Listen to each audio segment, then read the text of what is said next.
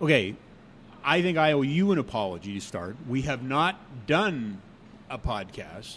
We have not sat, you and I, with microphones and solved nothing in a couple of months. So I owe you an apology. oh no, we owe the world an apology. Yes, the world Rob. has been wondering where are these two? When it becomes dark, where is our light? That's right. Who's going to guide us through? But having said that, I'm very excited because I said, "Do you have a topic?" You said yes. I And do. I don't know what the topic is. No, well, we never do until we actually start talking. And then halfway through, I thought of it today on my drive down to see you. Well, the reason the reason we haven't met is because you've been gallivanting around in your new career as a wrestler. that's Uh. not entirely accurate. that's just to sell tickets. I'm shameless in that.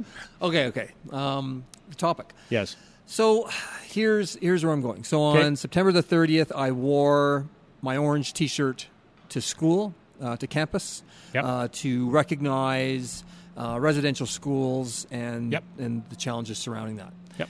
Um, earlier this week on Thursday, yesterday, it was World Mental Health Day.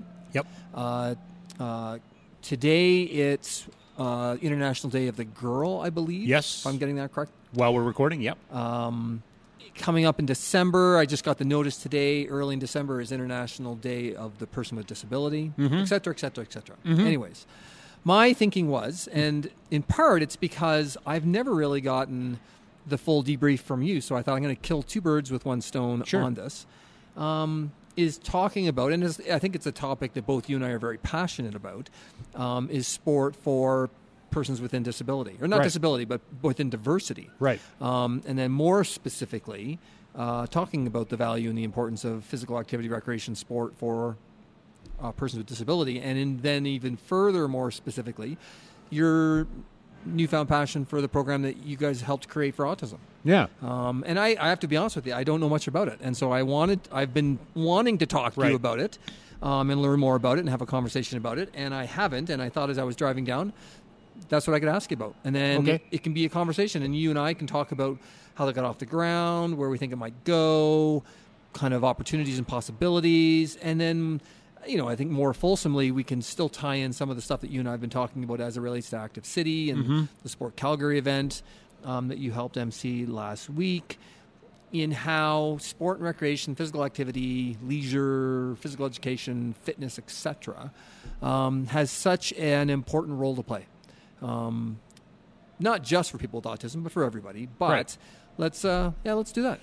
So there's a lot, obviously, a lot to unpack there.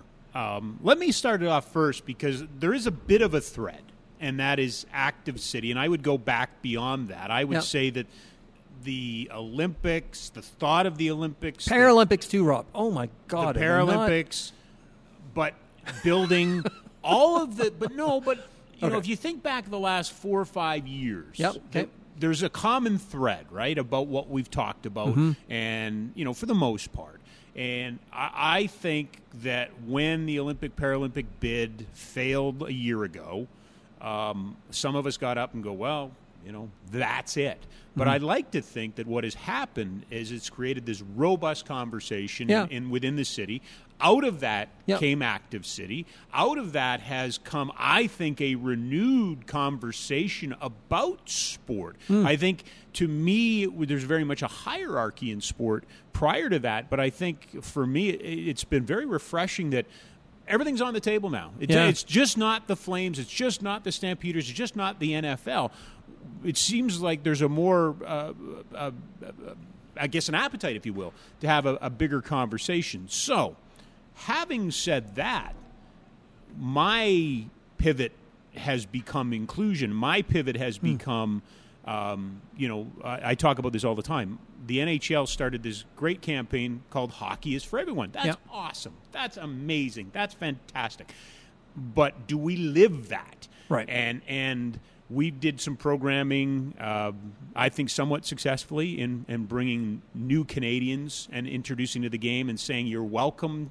Please be part of this. We want to see you. But I think it. I kind of got caught up in the fact that things are trendy now, and now we're going to move to the next thing. Now it's green, and now it's influencers and stuff like Yeah. that. And to me, part of what has come out of uh, the the Olympic Paralympic bid has has been that renew again this this conversation about you know sport and and where what is inclusion you talk about orange shirts and you talk about residential sc- schools and you know indigenous culture are are we just you know are we are we wearing an orange shirt or are we actually making a difference No, no, agreed. I, and, and- Right? exactly. And and we're certainly having those conversations at the departmental level. Um, Are you? At the university. Yeah. Oh, without question. And and and and as as an example, you know, do we do we incorporate Aboriginal sport and activities into our curriculum, or is that cultural appropriation? And and you know, again, trying to walk that balance. Um, of educating and and increasing awareness, but being but doing it in an honest Yeah. and, uh, in an authentic way, Yeah. as opposed to tokenism and just one-offs. That and that, you know, I'm glad you brought that up, David, because that I spend a lot of time thinking about is tokenism, cultural appropriation. Uh, you know, who's allowed to speak on what and who speaks for who, and and I I worry sometimes that the the cause is just and the cause is right, but then we uh, get apoplectic about. You know, can, can we can we do without offending? And Yeah. sometimes we just Yeah. need to do. Sometimes it's more, you know, I, I mention all the time uh, Tyler White out at, at Siksika Health, who kind of, you know, has introduced me to kind of the indigenous um, storylines and cu- culture and, and the, the things that are going on, really brought me up to speed on a lot of things. His advice is always just show up. Just show up. It, you know, everybody's worried about saying and doing the right Yeah. thing. Just show up. And, and I, again, I, I think that goes to um, parasport. I think that goes to inclusion. I think that goes to adaptability. I think it goes to all of these things. Is let's not get frozen trying to think the right way, the right terminology. Let's do. We need more doers, and that's what Active City's so great about. That's rolling up your sleeves and actually getting your your fingers dirty. You know, and I'll, I'll get to superheroes. And I know you asked me this pointed question about superheroes. But I do feel, and maybe it's me and not society, but hmm. I do feel in the last year more empowered to get in and make change, hmm. more rambunctious in a way that I, I'm not as interested in talking. I'm more interested in doing. I'm and glad to hear that. Yeah. Do do you do you see any of that or feel any of that? Like to me, it's more about action now. Well, I certainly see and feel that from you. Um, now, if you're asking me whether or not I see and feel that from the general community, I Yeah. think, yeah, I, I think going back to the Olympic Paralympic plebiscite and, and that failure, or not failure, because you could argue that, you know, having 43% of the city agree on anything was a massive success. Right. Um, but I, I, I do think that that has spurred on conversation. Although, I mean, just just yesterday, right? They started tearing down the bobsleigh skeleton luge track, Yep. and I know, I know that made the headlines of the Calgary Herald, but I, I didn't see a ton of uproar. I didn't see a ton of uh, pushback on that. I mean, I, I saw it in, in pockets.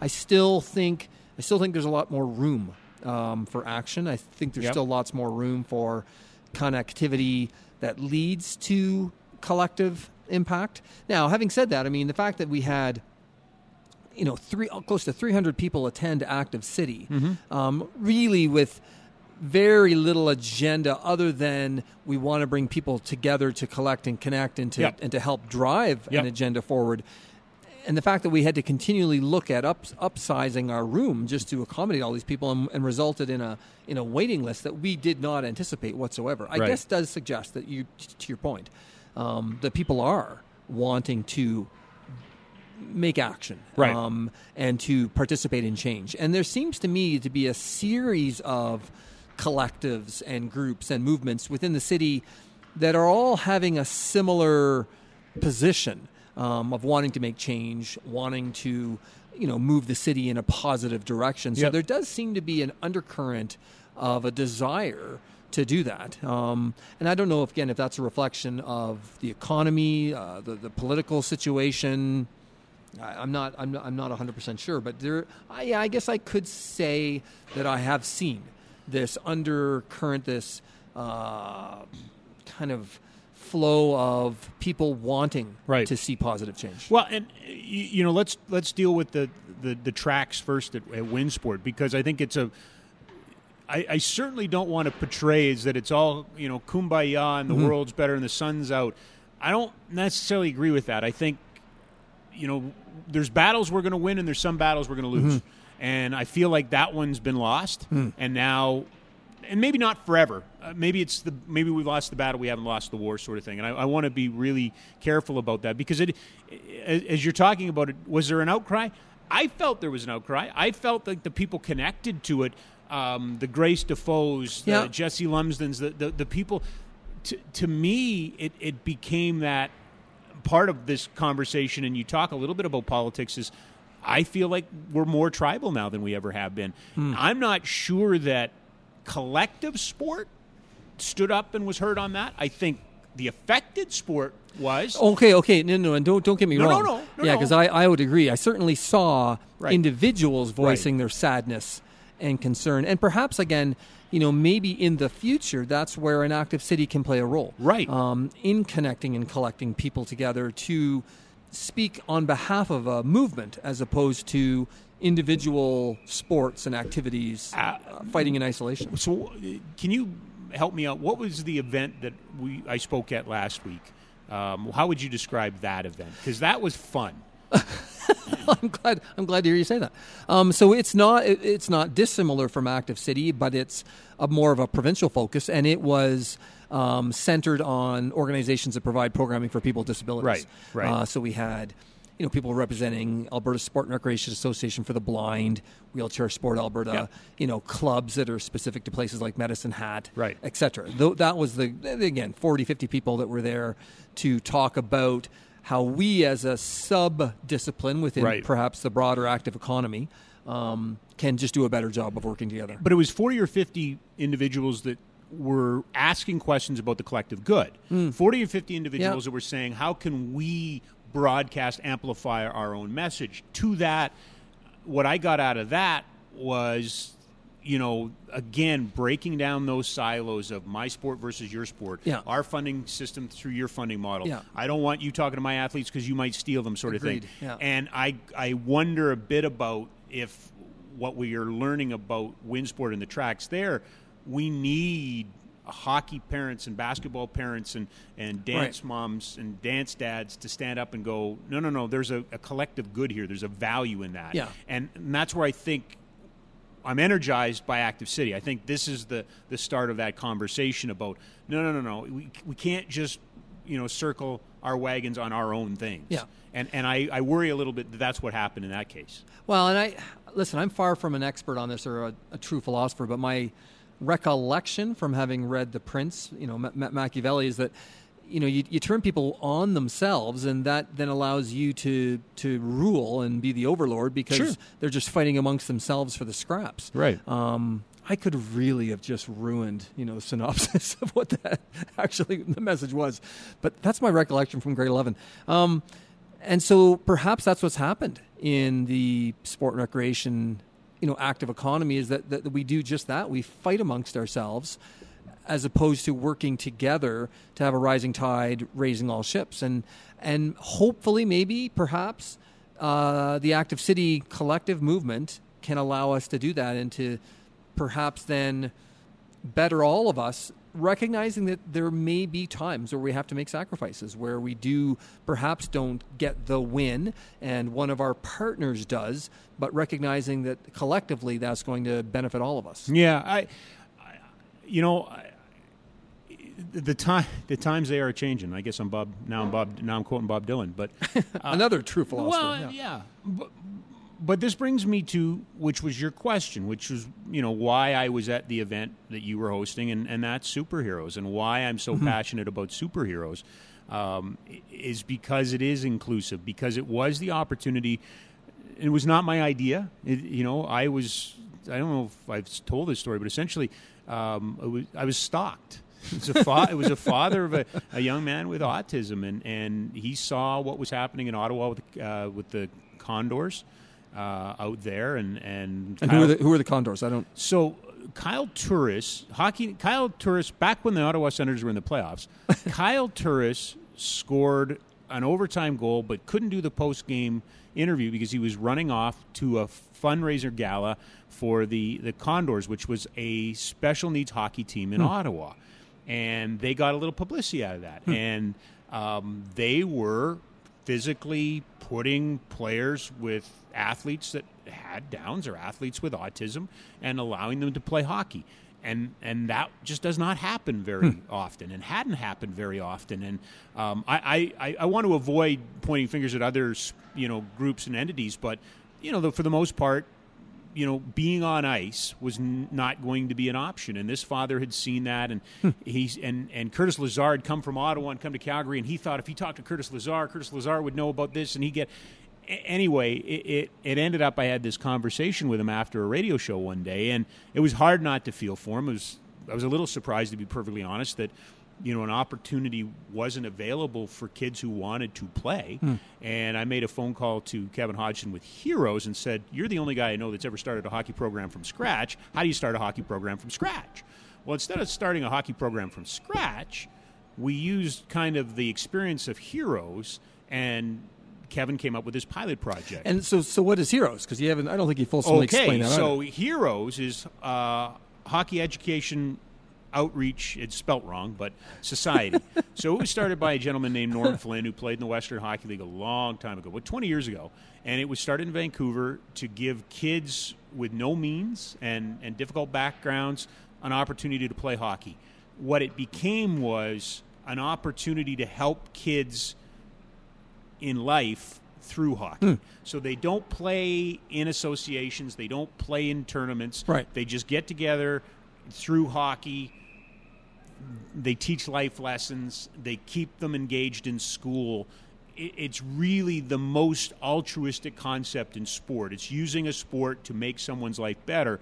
The, the, the feedback that I would give you is over 20 years, we're talking about kids that have gone through heroes that would have ended up in gang life, would have ended up in jail, have gone on to become lawyers and doctors. And, Right. you know, we've seen Yeah. that. I was recently at their gala, and, and you know, you're bringing back all of these kids that you know 20 years ago were on the streets in a tough, difficult Mm-hmm. situations, but because they got some mentorship, because they got some guidance. Again, the strongest, you know, thread of sport.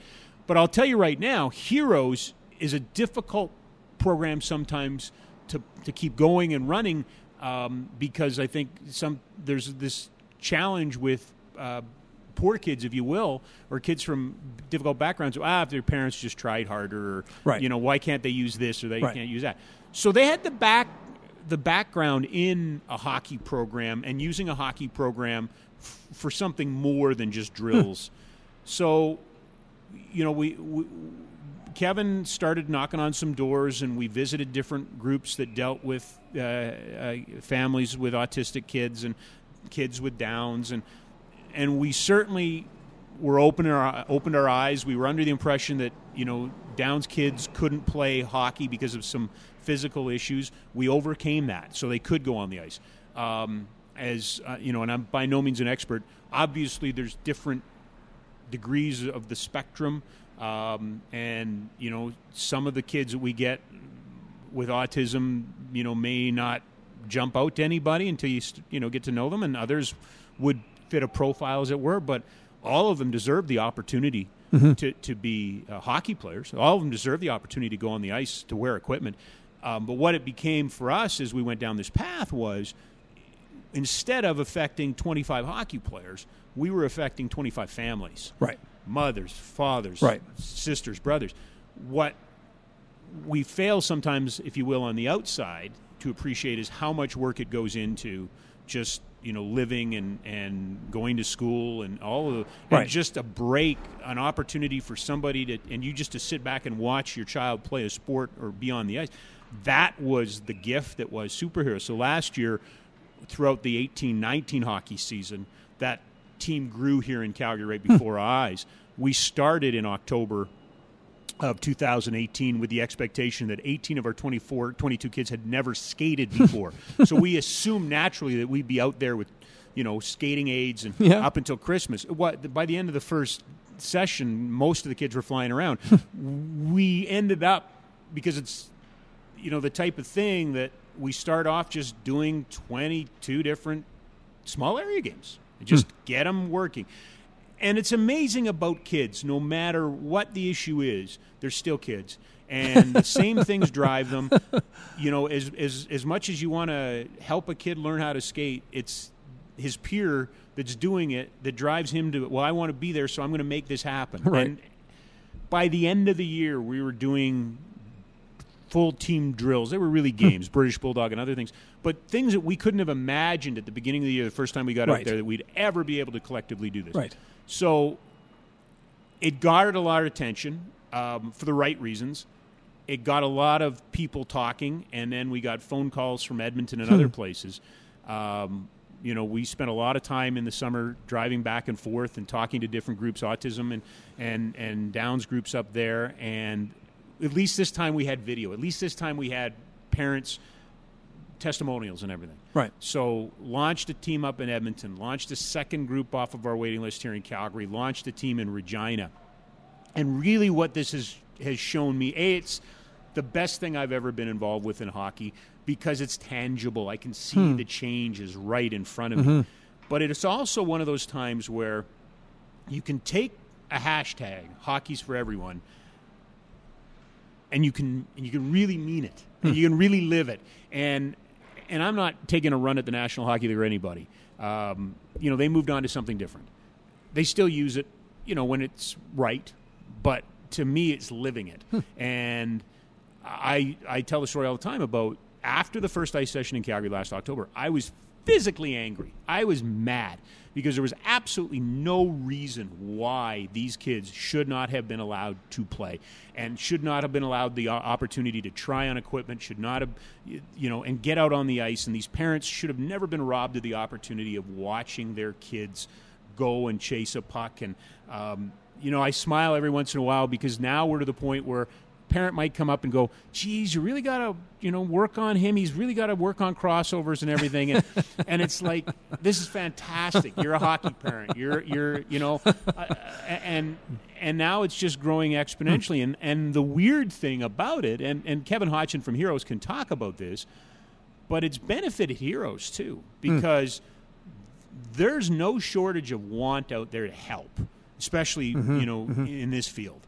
And as a result of that, it's brought a little more attention to heroes, and heroes can benefit from this as Right, well. right. Um, but it, it goes back to this past year. I've kind of learned that there's doers and then there's people you know who want to talk and and I think we got more people rolling up sleeves. I think I look at the you know the meetings you and I have been over the last number of weeks. There are people that are saying, "Yeah, talk's great, but how are we going to make change? That's pretty cool. How do Yeah. we make change?" Eh, You know, it's not that dissimilar. I'm not going to quite put you in this echelon yet, but Frank Hayden, who's the founder of Special Olympics, um, in many respects, kind of started along a similar journey. He he was a professor at McMaster and at the University of Toronto, and started some programs for children with Down syndrome in the '60s. Yep. And under under the proviso that he questioned why you know children with Down syndrome were less fit than than children who didn't have Down syndrome. Right. Um, and the argument back then was it was a, it was chromosomal, Yeah. and he said, well, that doesn't really make a lot of sense. And so he set up these programs, and lo and behold, their fitness improved. And so it had nothing to do with the chromosomal abnormality; it had everything to do with just lack of opportunity. Yeah, And absolutely. And, so the Kennedy family found out about that, brought him down to Chicago, and lo and behold, he hosts the first Special Olympics games in 1968. And so. I mean, who knows, Rob? I mean, maybe 50 years from now, we're talking about this for as an opportunity for people with autism, Asperger's, and you know, intellectual disability to have an opportunity to demonstrate that they can play and, ice and, hockey. and physical because that's the other thing that you know Kevin Hodgson from Heroes is adamant that you know we've got to start finding some a- athletes that have physically been kept off the ice because hmm. they don't fit the profile. Yeah. You know they can't stand on their own, so how can they skate? And there's things like K trainers. There's things like sleds. What we we we get so caught up that a sport must look like what it looks like on Right. TV for Right. it to be successful, and that's not it at all. The the, the true again, I, I keep coming back to, and, and I'll use heroes for example. Just those kids, um, you know, the ones that are now graduating from high school that wouldn't have, that are now going to college. That you know, Heroes is finding a way to help with their tuition. Um, I, I, again, it feels like I'm taking a run at the National Hockey League, but a couple of years ago, um, the National Hockey League had a scholarship called the Thurgood Marshall Scholarship, and Heroes in back-to-back years had players from Calgary win that scholarship. and what that scholarship allowed uh, one young man to do is um, his mom was sick and, and was you know not able to work. They had a, a calculated household income of less than ten thousand dollars in a year, and there was three or four of them. and he ended up graduating Hmm. from USC in kinesiology because of this Thurgood Marshall scholarship, Mm-hmm. which he was eligible because he was part of Heroes. That's physically changing people's lives. Yeah. That's you know, that to me, as somebody who's worked in the world of professional sport, you get so locked into championships and television. Yes. You, Yeah. you can't, and you know this. You you you know, I, again, it's that whole conversation about you know the Paralympics are are great, but they need to inspire athletes just the same way any other sport does. And that and, and what is it? It's participation. Hmm. Really, that's the end mm-hmm. game is participation, right? And and that as I sit here today, you know, my biggest thing is is you know what? Okay, where else are we missing? Where else? Where else are we Right. failing people right, Right. now? Well, know? and there's yeah, there's probably no end of opportunities that are presented out there, which is in some respects sad, saddening, but I guess in also in other ways um, motivating because there's no end. You know, I can retire and still have lots to do. yeah, yeah, you know, one of the comments that you made, which I thought was interesting, was the impact of the of the Heroes program being impacted by the specific program for people with autism, Yeah. intellectual disability, Asperger's, etc. Yeah. Um, is that reciprocal learning? Uh, that go, so we have an inclusive education program at Mount Royal Yeah. where we bring one or two children or one or two people, young adults with intellectual disability into our classrooms and they audit classes and they participate. And I've often argued, our, I, I think, I don't, I don't have evidence to, but I'm fairly certain that our department, health and physical education, has had the most students in that. Yeah. And I'd like to think that I had a role to play in that. But um, I suspect part of it is, is because of my belief that the students without the intellectual disability likely benefit from it if as much, if not more, um, than the student with the intellectual disability in the in the learning, the the empathy, the engagement, and, and those sort of things. And I think people forget that sometimes that it's just a you don't you're not doing that just for sympathy. You're not doing it just for the to No. be a do-gooder. No. Um, there's value. There is. So uh, what I was referring to was, you know, kind of the attention that superheroes brought to the Heroes program. So from a funding standpoint. Well, so it that- so opened up exactly. But, There's value. But talking about what you're talking, so we run a, a camp in the summertime every year for the last eight years. That's just a weekend hockey camp for kids that would never get to go. House league players that parents can't afford it. Just you know the right reasons to do it. And this year we invited some of our superheroes players, and, and one came, and and Ben is a, a young man who's just awesome. He's 16 years old. He's a down, athlete with Downs, but he's just a firebrand. He's just he's got so much energy, and he came to the camp, and we put him in the group um, with the older kids. Um, his his skills weren't didn't match theirs, but what it did immediately was show us how young kids adapt hmm. and become leaders. Mm-hmm. And mm-hmm. they had they rallied around him and when we did individual skills that were drills that were so far above what Ben would have done with superheroes the, the best players would, would work with Ben. Hmm. And the best and they would keep him up and they would encourage him. And you know, mom and dad and I had a talk. Geez, if, if Ben gets tired, call me. We'll come get him. And they didn't think Ben would be able to do the on ice, do the off ice, do the in class. Ben did everything, and and that that group of kids that he was with, that peer group, took him, and they all took care of him, and they all took pride in taking care of him. Now, when it came to our game on Sunday afternoon, it made more sense to put Ben with the younger kids in the lower skill level, and so he played you know, with kids that he hadn't been hanging around with all day, and and the young kids adapted to him. But maybe the most incredible thing was his teammates from the previous day and a half came, sat, hmm. cheered Ben on, right? So, you know, the reciprocal. We we so often, for some reason we always want to put up, I don't know, boundaries or borders or whatever. Yeah, yeah. Inclusion inclusion works. It it just does the flip side of Heroes is Heroes sends some of their older kids as volunteers to superheroes on the weekend. So part of what you learn is in Hmm. Yeah. hockey and sport, it's community is giving back. So there is reciproca- reciprocation that way. But to me, it's just again another example that inclusion. You know, it's, what are the unintended consequences? Right. They're very positive. They're Yeah. very good, and and you know, you worry, you, you consternate, you you you know, what if, what if, what if? Sometimes you just do and it, and works. And I think sports is great for that, Mm-hmm. right? Yep. So, uh, can I take it in a slightly different direction? now? Please. So it's Thanksgiving It is. weekend. Yes. Uh, what are you grateful for? What are you thankful for? Oh, I'm I'm grateful. Uh, I'm grateful because I found this purpose now. I'm grateful for that. I'm grateful for the opportunity to be able to, you know, to to bring um, families into the sport through heroes. And this is all Kevin Hodgson. I'm just a volunteer riding his coattails. You're the Uh, first. What, what's that? That video, right, of the person dancing on the hillside, the leader, and the, you're the first follower. Oh yeah, well, exactly. no, no, ab- absolutely, which is a fantastic video. But that, that's what it is. I, I, you know, I'm, I'm really, I'm grateful because of the opportunities that are there now, um, and part of that might just be um, the friendships that I've made along the ways that exposed me. Like I, you know, four or five years ago, I would have never got to to present at an event like yours. You know, last week, that was to be in that room with those people. That was really cool.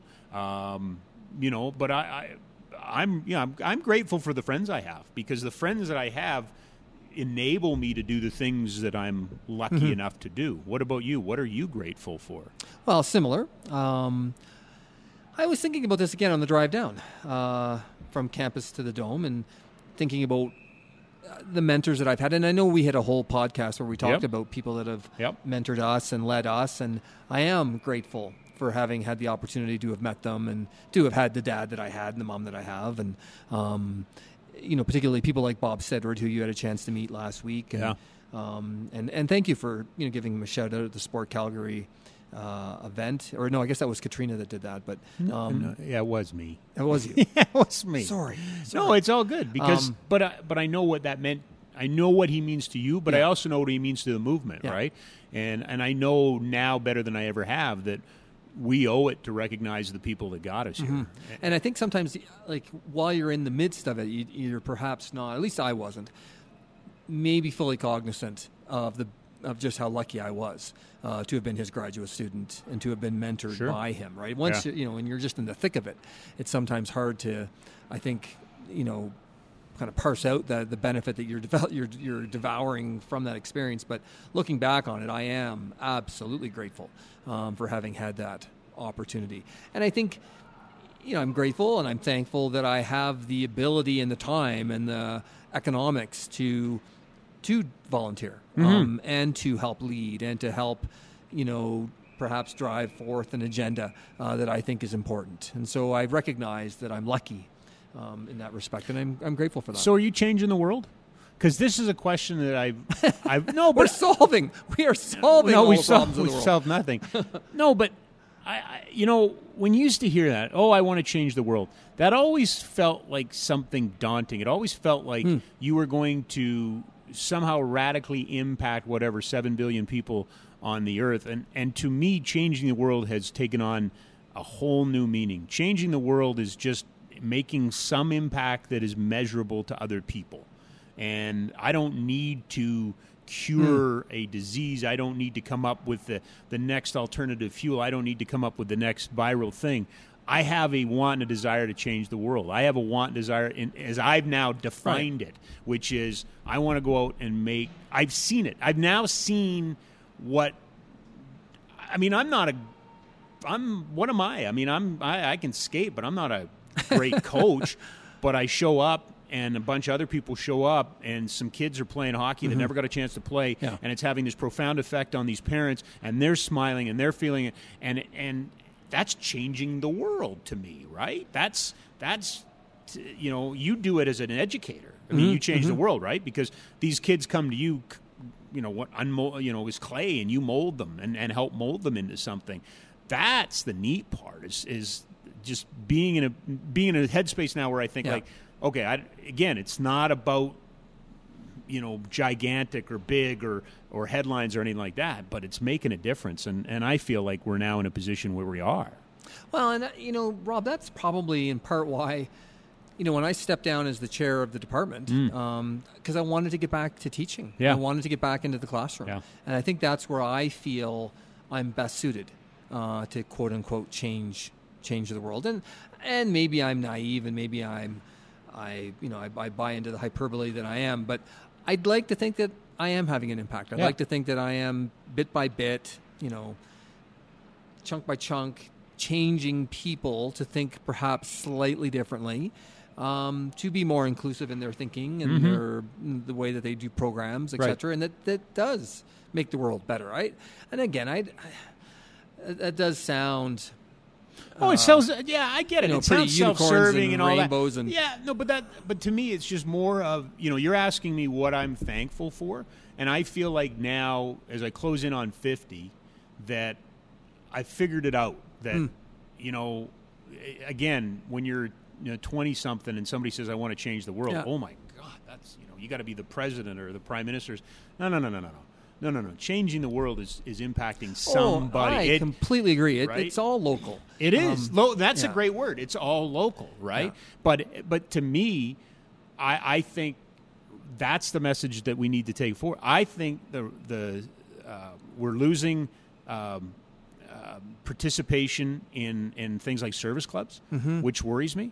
I think um, you know. I Well, think we- chur- yeah, I mean, churches I think are having declining enrollments. That for Right. that sense of local community. and, Yeah. and and I think there's a lot of I, I, I, and not Mm-hmm. we, we, and us, and and those types of things. And I think you know it's about rolling your sleeves up. It's about you know boards. Are I don't know how many boards you're sitting on. I've I've sat on a handful of boards now, and being on a board's really interesting to me. Like, you know, why am I doing it? I I'm more comfortable volunteering and doing something than sitting in and talking about governance. Now, I understand why you do it. I understand why you have to do it. I'm all for planning and stuff like that, but Yeah. my value to me and my time is better spent physically doing something, right? Like that's the big revelation I have. Well, and I think in part, and part of again the reason why now I was, you know, again this. uh, It's amazing what I thought of in those 15 minutes as I was driving from campus. Here. um, because it's easy to buy into the dystopian view of our culture and our society, and that we're all going to hell in a handbasket, and you know this is just an awful place, and ev- like everything's just in a toilet.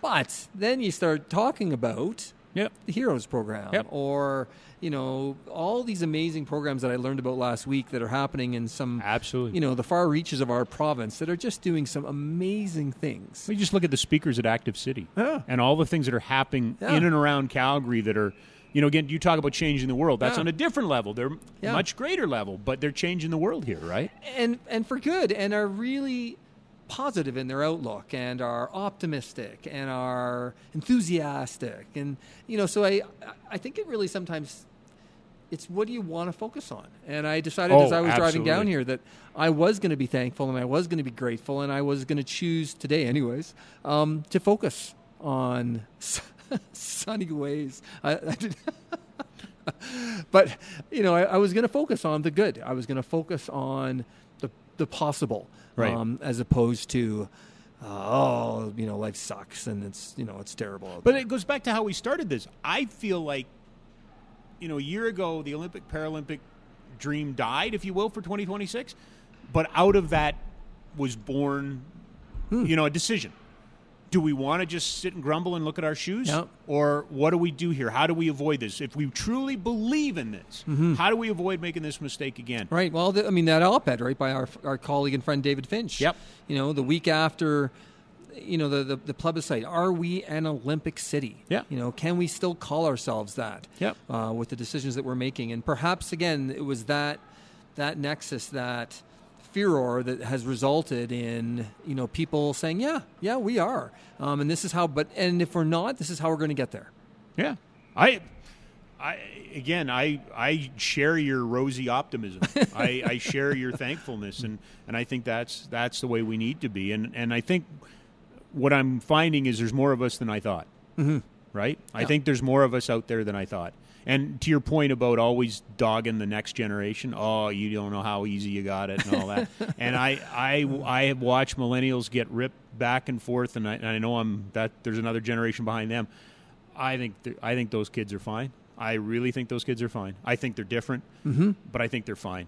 Well, and you know, if, again, if I'm grateful or, th- or thankful, it's having the opportunity to spend time with some outstanding young Yeah. people. Yeah. And so my perspective on it is exactly to your point. We're in great shape. We are. Um, the people that are coming through, certainly in the classes that I teach in the, the department that I'm in, are just outstanding young people. And I think I think we're more than in good hands. I, I think these are tremendous leaders. I think they're optimistic. They're creative. Um, they're outside the box thinkers. I I think they're going to solve the world. Uh, they they may solve something if we can't. We've solved nothing. Again, we've done a whole pod- podcast and we've solved nothing.